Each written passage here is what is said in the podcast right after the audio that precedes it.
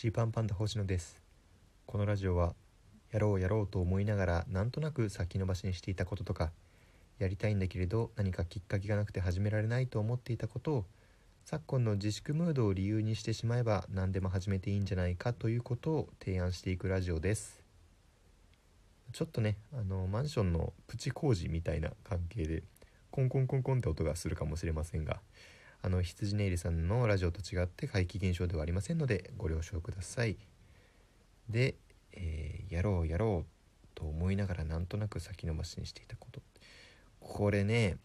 まさしく自慢の特技を見つけるってことだと思うんですよ。ね。これは先延ばしにしてきましたよ。これはねもうお笑い芸人が一度は向き合わなきゃいけない問題。これはもうねもう問題ですよ。一つの。お笑いのオーディションとかですとその大体ネタ番組だとオーディション会場に行ってで、まあ、ネタを直接番組の人に見てもらうわけなんですけどでその時にネタとは他にアンケート、まあ、エントリーシートみたいなのをねちょっと書くんですよね。でコンビ名とか自分の名前所属事務所芸歴賞レース賞レースの成績過去の出演番組とか書いたりする中で大体あるのが趣味特技っていう欄ですね。でみんなこう書いてってこの趣味特技の欄まで来るとペンが止まるんですよ。えここどうするみたいな相方とこう喋って。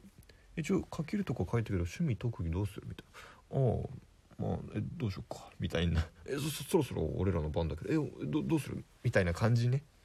なるんです。あるのは分かってるんですよ。趣味特技の欄。あるのは分かってるけど書けない。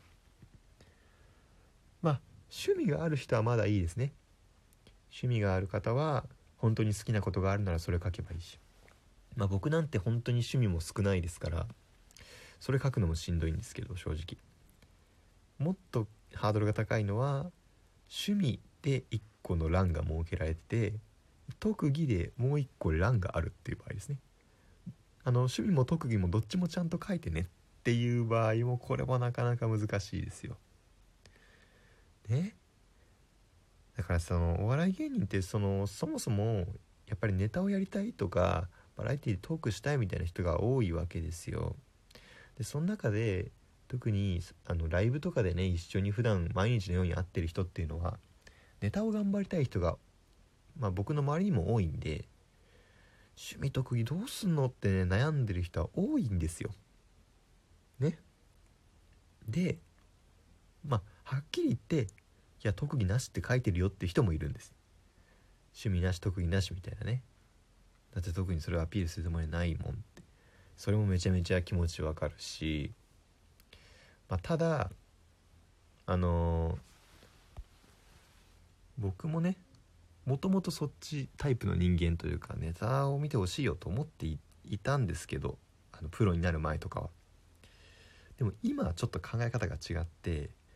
もうこのね趣味特技というのは、まあ、一個の就活みたいなもんだと。お笑いにおける就活だともうね思うようになってるんですよ。例えばねその実際の企業の採用面接とかでななんだろう学学生時代頑張ったことは何ですか？みたいなことをこう聞く質問がねあったとするじゃないですか。でこれっていうのは本当に頑張ったことをねもちろんちゃんと言うっていうのはありますけどあくまでこの場所は採用の面接であってその面接官もこの今来てるこの学生がどんな人間なのかとかそのどんな頑張り方をしてで今後うちの会社で使えそうかどうかってことを見てるわけじゃないですか。うちの会社に欲しいかとかね使えそう。あるいはうちでなんか入れて面倒見てやりたいなみたいに思わせられるかどうかでしょでそれはもちろん就活生もそれを分かった上で喋るべきじゃないですか、えー学生時代頑張ったことは本当に部活も頑張ったしみたいな。でこれも頑張ったしみたいな。いろいろ言ってもいや分かるよ。それぞれお互いが頑張ったそれ全部頑張ったのは分かるけども極論突き詰めて受かるためにそこなんて言うのっていうことじゃないですか。だからそれを例えば相手の会社がこういう企業だからそれに絡めて言うんだったらこういう言い方になるかとか。あとはその自分の内面を知ってもらうために頑張ったことに加えてこんなことを言おうとか。あとは面接官がちょっとこういうニュアンスで今聞いてきてるからここの言い方は変えた方がいいかなみたいなバランスを取る力とかそういうのも全部踏まえた上での学生時代頑張ったことは何ですかっていう質問じゃないですか就活ってね。でそれで言うとそのネタ番組などにおけるその特技なんですかっていうのはそのお笑いとしての能力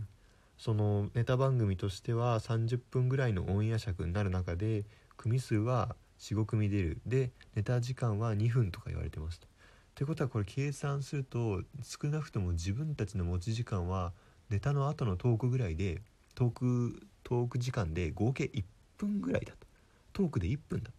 でその中で特技を披露するっていうことを考えたらあくまで特技に使える時間はこれぐらいだなとか、まあ、ネタ番組のセットのままトークするわけだから大掛かりな荷物って持ってこれないかいや持ってくるとしたらこんな風にアピールするかとかそういうその番組に使いたいなと思わせられる特技を提供できますかっていう能力を見られてるわけですよね。そうなんじゃないかなと。だからもうもはや特技というのはもうその能力値を測るための概念だという概念だっていう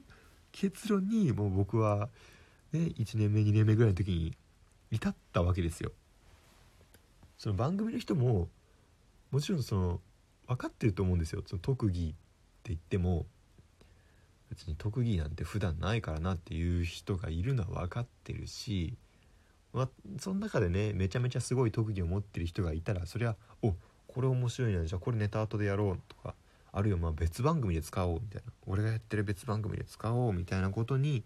なるかもしれないですけどそうじゃない人がたくさんいるのも分かってるはずだと。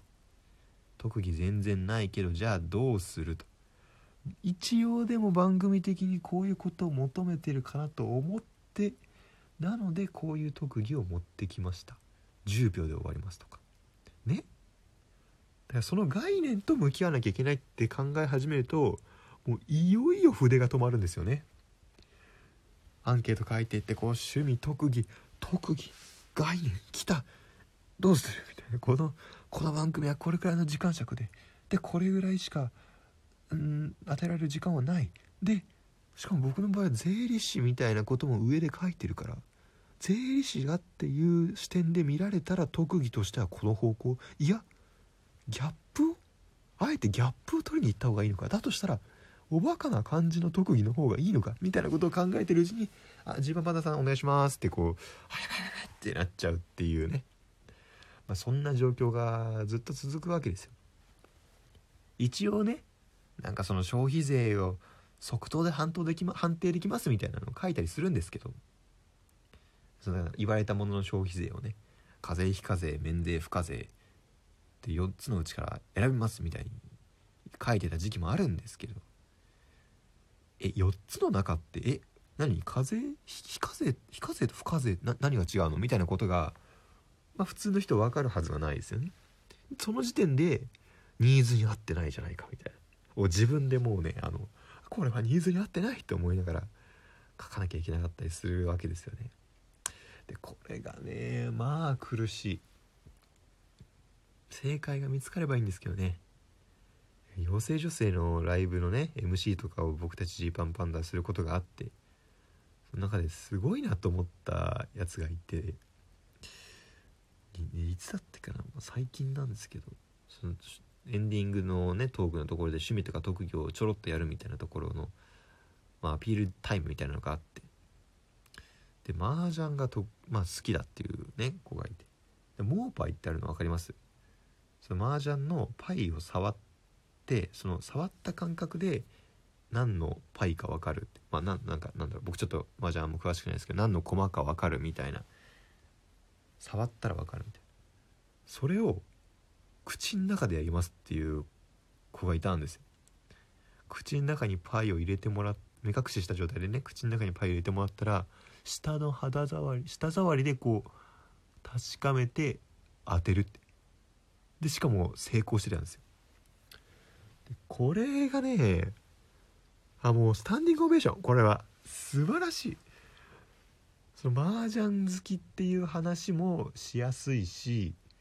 でモーパイだけでもすごいのにモーパイはもうすでにやってる人がたくさんいるから下の上でやってしまおうというこのアイディアね。この斬新なアイディア。そしてそんなの成功するのしないのって分かんない中でみんなこうハラハラしてみますよね。でも5秒10秒ぐらいで終わりました。なんちゃらです。おーってなれる。これが特技だ。もう概念を制したと思ってね彼が。それを見てからねもうあんなの欲しいななんで思いつかないんだろうって思う日がずっと続いてたんでちょっとねこのお家にいる時間の間にね考えたいですよ。思いつかないしかしこんなのがいいんじゃないのってあったらねあのこっそり教えてくださいね。あのネタとかはねいや自分で考えたのじゃなきゃ嫌だっていうタイプなんですけどあの特技とかもどんどん人の意見を取り入れてい、えー、きたいなと思っています。ねきっとライブシーンでも復帰した後みんななるんだろうなと思ってますよ。あああのあの期間に特技とか考えときゃよかったなってというわけでねあの僕がこの、えー、お家にいる時間の間に特技という概念を制することができるのかどうか、えー、ぜひ、えー、見届けてほしいと思いますああ、換気の時間ですね。はい。ありがとうございました。また聞いてください。